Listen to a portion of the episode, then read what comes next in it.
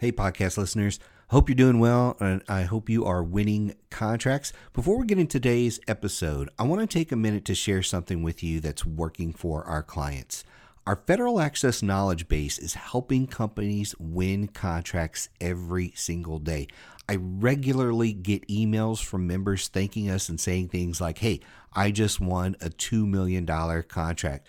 Many of you have seen a video that Chris Damback shot for us at GovCon. Chris won two contracts totaling $30 million. One of our members, EAL, emailed me this morning and said, the turning point that opened my eyes was using federal access to establish a professional and systematic business development and RFP process. I've now won two contracts worth $480,000. Federal access is helping a lot of companies win. It can help you too. So here's the deal I have a special offer for you. Visit federal access.com forward slash game changers today and get started for just $29. You're going to get access to a digital copy of the government sales manual, over 70 strategy videos, more than 30 webinars, 300 documents and templates, and one of my favorite pieces is SME support. So when you run into any issue, any challenge at all, you can email me directly for help. So go check out the special offer today at federal access.com forward slash game changers. The link is in the description below the podcast. So go check that out today federal access.com forward slash game changers so you can get started for just $29 today. Now let's hop into this episode. Welcome to Game Changers for Government Contractors.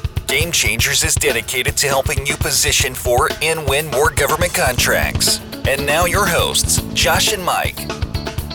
Hey everybody, Mike Lejeune here with Game Changers for Government Contractors, and we have an old friend guest here. Uh, Mr. Robert Jones is on. Robert uh, did uh, an episode a while back, uh, and now we're bringing him back on to talk today about developing your first cost and price proposal. So, Robert, why don't you jump in and tell everybody a little bit about who you are and what you do? Sure. Well, thank you again for the opportunity to come back. Uh, again, my name is Robert Jones.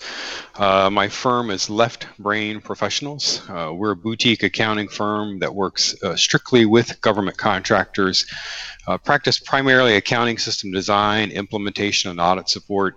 Uh, some of the tasks that we help clients with are things like indirect rates and the cost and price proposals that we're going to chat about today. Yeah, so thanks again for coming back on, Robert. You know, uh, one of the things that I always want to tell people right out of the gate before we get going on an episode like this when we have specialists on here is anytime you are a government contractor, you want to make sure you're working with folks who specialize in government contracting. So, you know, whether it's an accountant, an attorney, whatever it may be, you can't just use the regular folks off the street for this. You know, the guy that does your will is probably not the best guy to negotiate government contracts for you. Might be, probably not. So I, I love having specialists right, like Robert on here, who, as he said right out of the gate, they're a boutique firm specializing in this government contract space because you're going to get advice today that is specialized, not generalized. And so I really appreciate that that we're going to talk about today. So why don't you kick us off and tell us what exactly is a cost and price proposal and why would a contractor create one of these? Well, a cost and price proposal is really a complex and comprehensive document, kind of in comparison to a lot of government contractors as they get started, particularly as subs. Uh, might be a originally they might get started with some small dollar value uh, contracts that typically would be fixed price, you know, a firm fixed price approach. And while there may certainly be some details in those type of proposals that they put together, uh, when they're going after a large dollar value, think of things you know greater than two million dollars and things that are going to be uh, negotiated, or if it's going to be on a cost type uh, of contract, something something like a CPFF, uh, CPIF, or CPAF contracts, uh, cost plus fixed fee, cost plus incentive fee, or cost plus award fee, right? The nature of those contracts and proposals is cost. So, in order for the government to do an evaluation of the proposal, then the contractor has to submit cost data. Again, that's in comparison to uh, a fixed price contract where the contractor submits only price level information. So, what are the key elements of a cost cost and price proposal? So the key elements um, are it's really about the details. Uh, it's about getting into the details of labor, material, travel, ODCs, and subcontractors. Depending on how the contractor is proposing the work, uh, as well as the specific details that are required in the RFP. Typically, for example, when we talk about labor, uh, you need to indicate the specific labor categories. Keep in mind that, again, from an RFP perspective, and especially in situations where the government is buying services from you, they may have predefined labor categories. Uh, so you need to make sure that the employees you're proposing actually meet the requirements of the labor categories. You'll provide, uh, you know, hours, dollars, that kind of information uh, for each of those labor categories. For, you know, when we start talking about materials, you need to be able to provide quotes uh, to support a significant portion of that material. Our general guidance, and that you'll find from again other professionals in the field, is we usually say you need quotes to support about 80% of the cost uh, of what you're proposing. And that is typically for most situations, you know, 80% of the cost can usually be found in about 10 to 20% of the actual quantity uh, of material. So even though 80% sounds like a lot, the actual number of quotes you need to get may not be that many. Uh, as we get into the other pieces uh,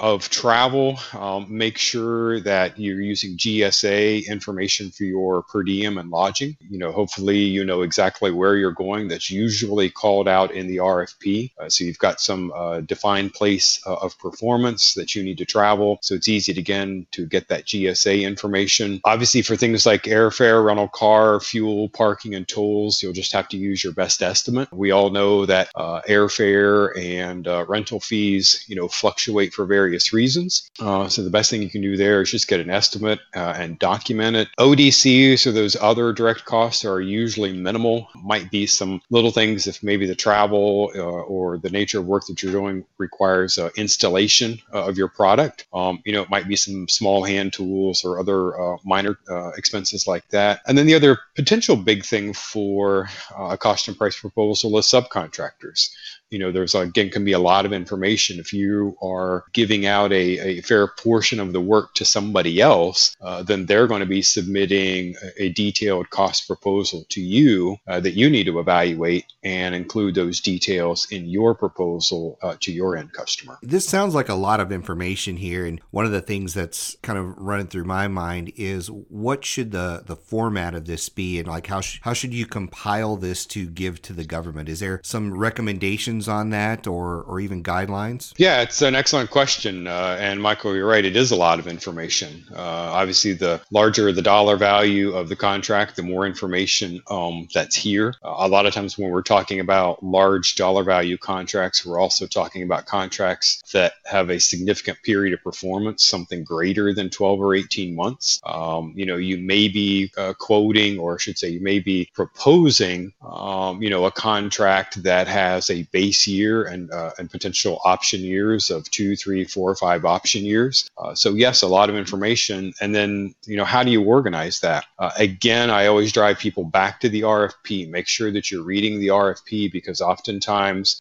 there are very specific requirements on the format uh, including uh, the file types and sizes. Uh, so you want to keep that kind of information in mind. Typically, um, the contractor can submit stuff in their own format as long as they provide the required information. So it's not so much that there is a specific form, though again, be very careful because we have seen from some agencies or offices uh, that they do want a specific form filled out. And maybe in addition to that, you need to submit, you know, supporting documents. But again, typically the the, contractor can submit their own form as long as they provide the information. One of the key things uh, to look for is the information uh, in FAR 15.408 uh, in table 15-2 that provides a cost element breakdown. Um, and what you want to look for there is making sure that you're providing quantity and dollars. Quantity could be quantity in terms of materials and number of trips. Quantity could be the number of hours when we're talking about labor categories. Again you want quantity and dollars by labor category by CLIN uh, by year. So this be really turns into a matrix. Um, if you could imagine in front of you if you were to try to start to draw out a matrix down the left hand column, you would list things like labor, the individual labor categories, materials, the individual materials, same thing for travel, ODC, subcontractors. And then in your columns going across the worksheet, you would have things uh, again for quantity, dollars, a subtotal. You would have that group by years.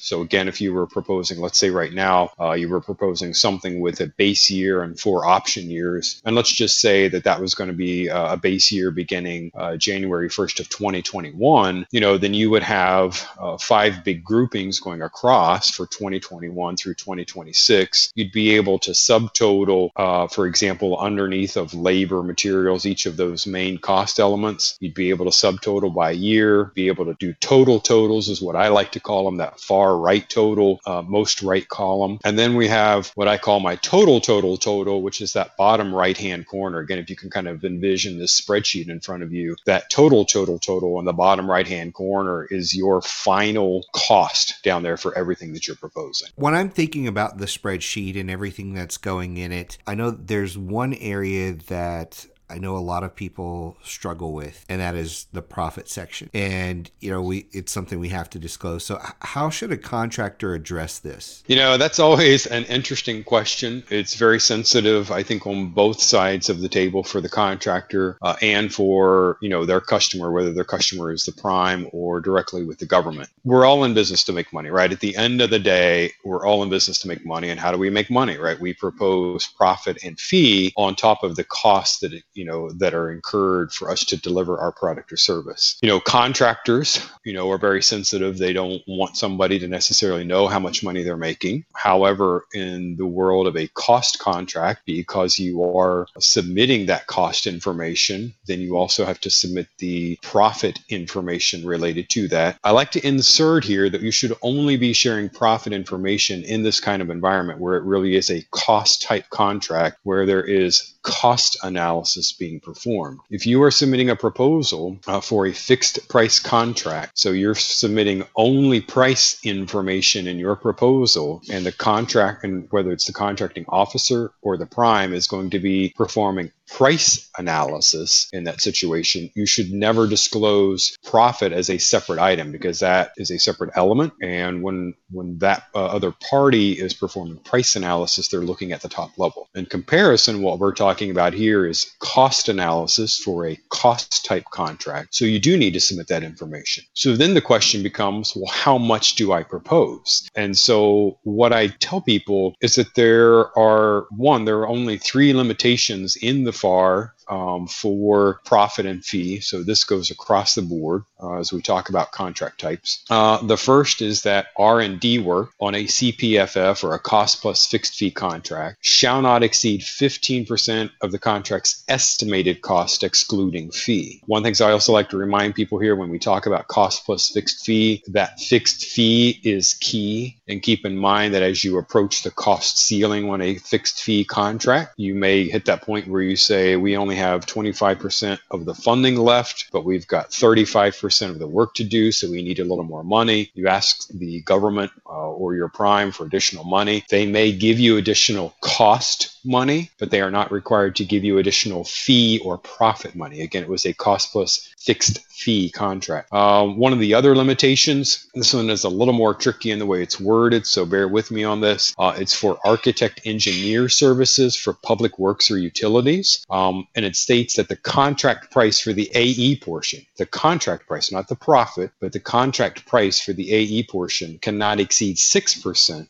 of the estimated cost of construction. So let me give you a quick analogy. Let's say you're an AE firm who designs bridges right? Uh, the government is coming to you to design that as a as an architect engineer firm. Uh, your total contract cannot exceed six percent of the cost of the estimated cost to build that bridge. Uh, the third limitation that you'll find in the FAR, and I should have said that you'll find all of this in FAR 15.404-4. The third limitation that you'll find in there is for all other cost plus fixed fee contracts, uh, and that fee shall not exceed 10% of the contract's estimated cost cost. So um, there's a couple of uh, myth busters I'd like to put in here. You'll often hear I certainly still hear it and it disturbs me. We hear contractors say, well, somebody told me I can only propose 6% or 8%. Or, you know, sometimes specifically, there'll be some primes who put out their RFPs to their subcontract base and say, from the beginning, we're only going to give 6% and and that's just not appropriate. It's not the right thing to do.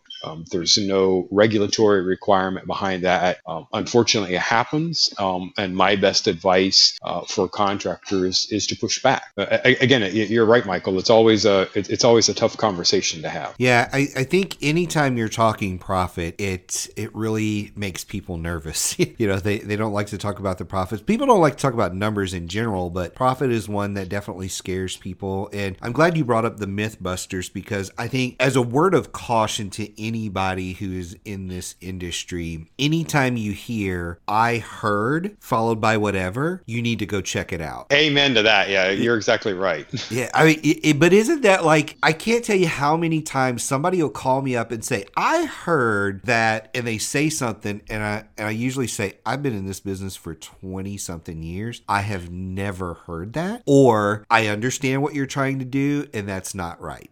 you know, yep. you know, I, I had somebody the other day. It, it was a total innocent question. They they didn't know where this was coming from, and it was about, uh, hey, you know, I was thinking about putting my wife in charge of, you know, forming a new company, putting my wife in charge of it, so that we could get the woman-owned status. And I said, well, is she going to run it? He's like, oh, well, no, yeah, well, let's well, let's have that conversation. And I started going down the rabbit hole with him, and he's like, I didn't, re- I thought, I just thought this is what you did. I like, I heard yep. you could do that that. And he's like, she actually has three other businesses. And he's like, well, I thought we'd start this fourth one because he has a couple that are separate from her as well. So these are serial entrepreneurs. This isn't like people who are completely uneducated on business and they were just saying, I heard from a friend that you could do this with the government. I'm like, yeah, no, we're not going to do that. And here's why, you know, eh, but it, it, I mean, that's a simple example. You know, can you imagine some of the ones that come out in this? To me, I think you have one of the toughest jobs in the industry because anytime people see anything numbers related, a lot of people, you know, their eyes just kind of gloss over and start drooling type thing. Because it,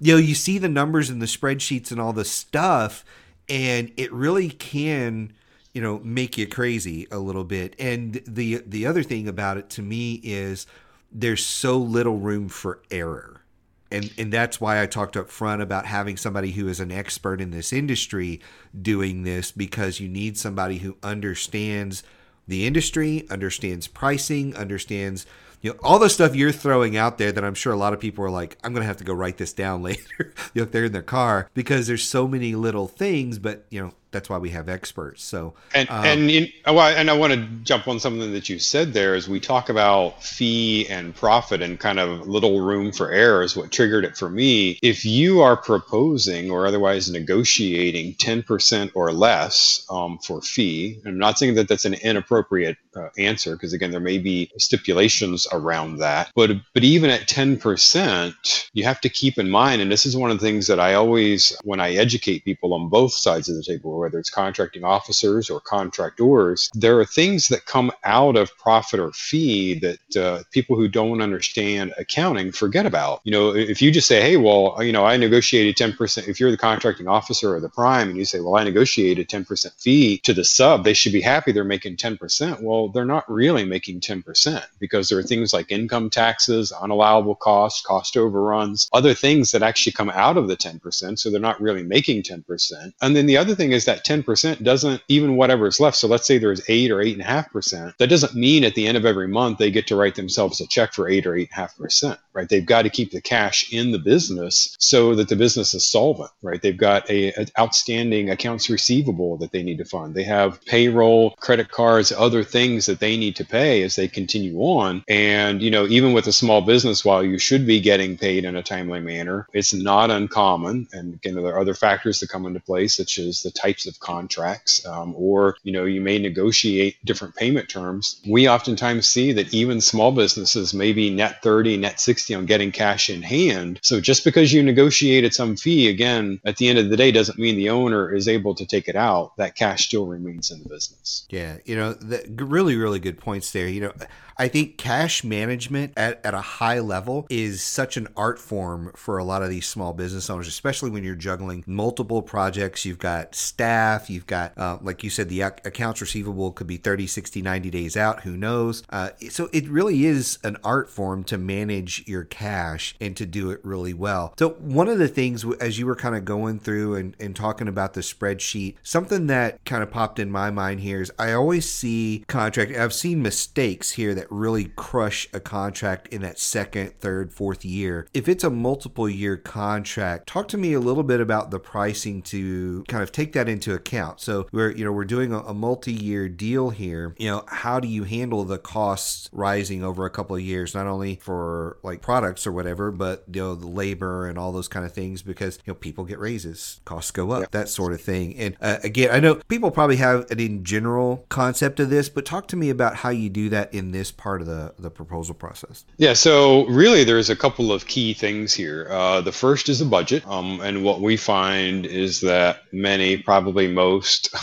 uh, small businesses don't prepare a budget, which is unfortunate um, because if you don't budget for success, then you may not achieve success uh, in simplest form. But if you're not looking at what your known costs are, what your expected costs are, then how do you know how well you're doing? How do you know how to manage that cash and when to hold on to it? When we talk about budgets, we actually like to talk about budgets from two perspectives uh, one being top down and the other being bottom up. And in reality, the best budget is using both of those approaches. Uh, so you have to look at uh, from the top down is, you know, what is your backlog? What is the known work that's already on your plate and what is it going to cost you to deliver that work? Again whether it's products or services doesn't matter but what is it going to cost you to deliver that work? And then from the bottom up it's looking at okay what are the known expenses that i have right? So you've got rent you've got employee I mean, you've got salaried employees you've got fringe expenses and other things and then you have to marry those two things together and then you have to start tacking on well what if i win this other contract? Or what other proposals are out there and what is our you know what's our typical win ratio on those? When do we think that they're actually going to be awarded? And you got to factor in all of that stuff. So part of the answer back to your question is when you're looking at future years, you've got to build a budget in general, and hopefully you're building, you know, a two, three, four year budget. Now, yeah, if if if I had a, a crystal ball and could tell you what's going to happen in four years, Michael, I wouldn't be on this this call with you today because or on this podcast with you today because I'd be making millions of dollars from somewhere in a very warm location telling people the answers to the questions they need to have. But what we can do is apply the best information that we have at our hands, right? So we can look at history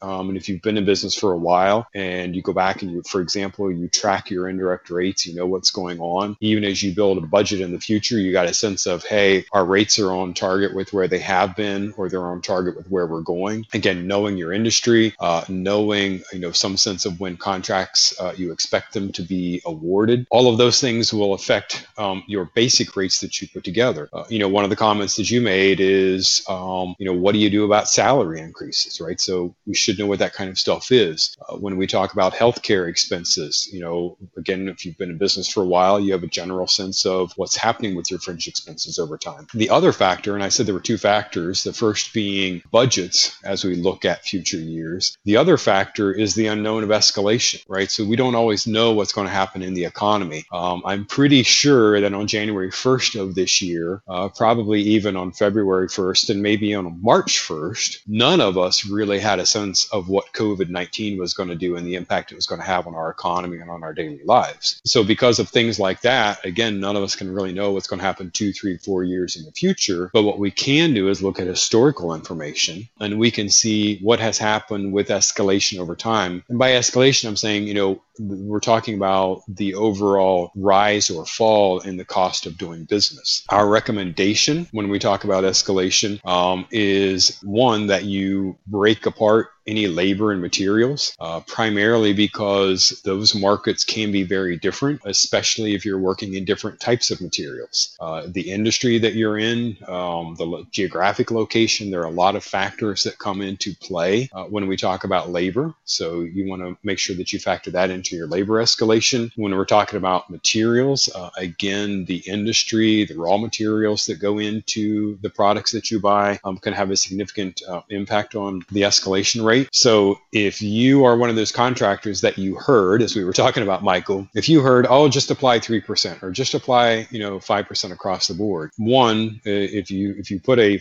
a flat round number out there and you use the same number in all f- future years, that's a big flag uh, to auditors. So they're going to see that. Um, it's an unsubstantiated number by just putting some round number out there. And in fact, again, if you don't break down that difference between labor and material, you might actually be leaving money on the table, even if you negotiate escalation. Because again, when you take a single factor and apply it across both of those, again, primarily looking at labor and material, one of those may have a significant uh, increase or decrease that could otherwise otherwise affect a blended approach. Yeah, you know, as I'm listening to you go through all this, that was one of the things that popped in my head was this is one of those areas, and you said it, where done poorly or using the I heard I should do the flat 3% where you leave money on the table when you make other mistakes. Like you said the the red flags. And and I think that's where people really need to pay attention to this part of the podcast because those are the things that lose a deal. You know creating red flags loses a deal. You know, leaving money on the table may not lose a deal, but it may bankrupt you or at least make things really, really tight in a future year. It could bankrupt you if you did it really poorly. Again, I, I've seen things where people don't take into consideration that third, fourth, fifth year and they start going into that year and they're like, I can't pay this guy. I'm going to, I'm going to, in order to stay on this contract, I'm going to have to swap this person out and it's going to really make the client mad, but I didn't take enough into consideration here and now they can go get a job and get a 20% bump in pay. And, you know,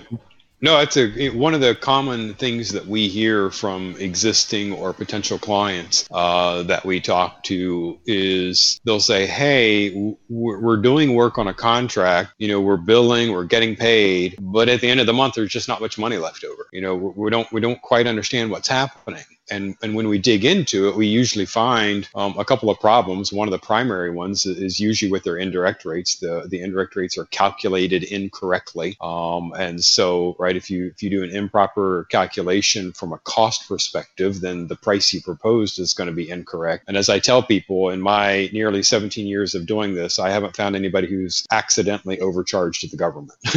it's it's a situation where they've undercharged and left money on the table and cost themselves themselves a lot of money. You know, in fact, we had a, a client a couple of years ago who called with that same thing, actually went on site, spent a, a day and a half there, was talking to them. And just in talking, not even open up, not even looking at any of the numbers or worksheets, but in talking to them, we uncovered that they were not billing any of their overtime. Now, they were paying the overtime, to be clear, right? So uh, the employees were getting paid. It was on the payroll records. It was in the general ledger. However, there was a huge disconnect between the accounting department and in their case, the program department who was actually preparing uh, their bids and proposals, um, and how they were uh, proposing their costs out. And this was a situation where the company was, on average, experiencing about a 15 to 20 percent uh, overtime year over year. It was the nature of their combination nature of the geography and the industry that they're in. Wow.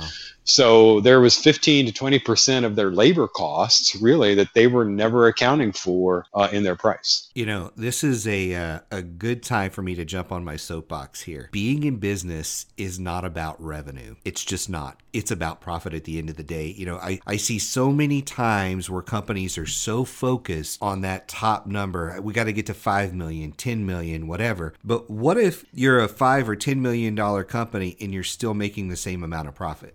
You're you're not moving forward. You're you're really neutral. You just have a lot more revenue and a lot more to juggle. And so I, I, think it's so important that you pointed that out about the clients that come to you that at the end of the month they just don't have a lot of money left over because that's another one of those I heards that that people tell me all the time is you know I thought about getting into government contracting but I heard there's not a lot of money in it. There's not a lot of profit. And like well when you do it wrong there's not. you know I mean that's the bottom line. When you do it wrong, there's not a lot of profit. And so being able to, you know, as they say, sharpen the pencil here and really understand what's going on in those spreadsheets is a big, big deal. So as we're wrapping up here, why don't you, you kind of, you know, send us out with telling people how can a contractor ensure that they've developed a, a complete and adequate cost and price proposal? Because I think at the end of the day, there's a lot of opportunity for mistakes, but there's also a lot of opportunity for hidden gems in this thing. So if you could wrap us up with that. Yeah. So I, I guess I would have a, a couple of items. Uh, again, first and foremost, read the RFP. Um, we just never can stress that enough. Provide the viewer, the reader on the other end, the information that they want and need. Uh, kind of back to your comment earlier that deals can be broken simply because you didn't provide the information. At the very least, you end up dragging out negotiations, uh, which ultimately, you know, delays contract award and causes problems on both sides of the table. But but read the requirements of what's in there. Make sure that you go through it with a fine tooth comb always have somebody from the outside look at it and run the calculations again when we talk about uh, today here from the cost and price perspective. When you put together all the numbers in the worksheets, have somebody who didn't prepare it uh, go through it, have them cross check and validate some stuff. And, and probably the last thing is kind of what we open up with, Michael. And I say the same thing you have to hire somebody who knows government contracts. Uh, again, whether it's an accountant or whether it's an attorney. And in fact, you'll probably keep your existing accountant and attorney, but you need somebody in your court who knows government contracts, who knows the ins and outs of this, and one can keep you legal um, and can keep you profitable as well. Yeah, you know, great advice there. And, and I'm going to close with this. And just because you bring on a specialist, you know, that's going to do this stuff doesn't mean you get rid of that accountant. You you kind of said that, but it also doesn't mean you take the basic accounting and your taxes and put on the shoulders of this person. You know, use the use your team for what they should be used. You know, it's like using your team wisely is really really important and we don't need, you know, Robert doing your taxes. We need Robert in the spreadsheets or his team in the spreadsheets of this stuff helping with things that are a specialist area. And so, you know, it's okay to have a bigger team. You don't need to consolidate folks. In fact, you know, you should look at it from the perspective of everybody plays their own position position on the field, and it's good to have multiple players on the field and getting those that different feedback. So really great stuff today. I really appreciate it, Robert. Uh, just fantastic stuff as always. Uh, as usual, all of Robert's information will be on our website. So links and emails, phone numbers, all that kind of stuff. So if you're driving in your car, don't worry about writing that stuff down. It'll be on there for you. You can go get that. So thanks again, Robert. Thank you. Thanks for listening to Game Changers for Government Contractors. For a full list of episodes and other resources, be sure and check us out on the web at www.rsmfederal.com slash gamechangers.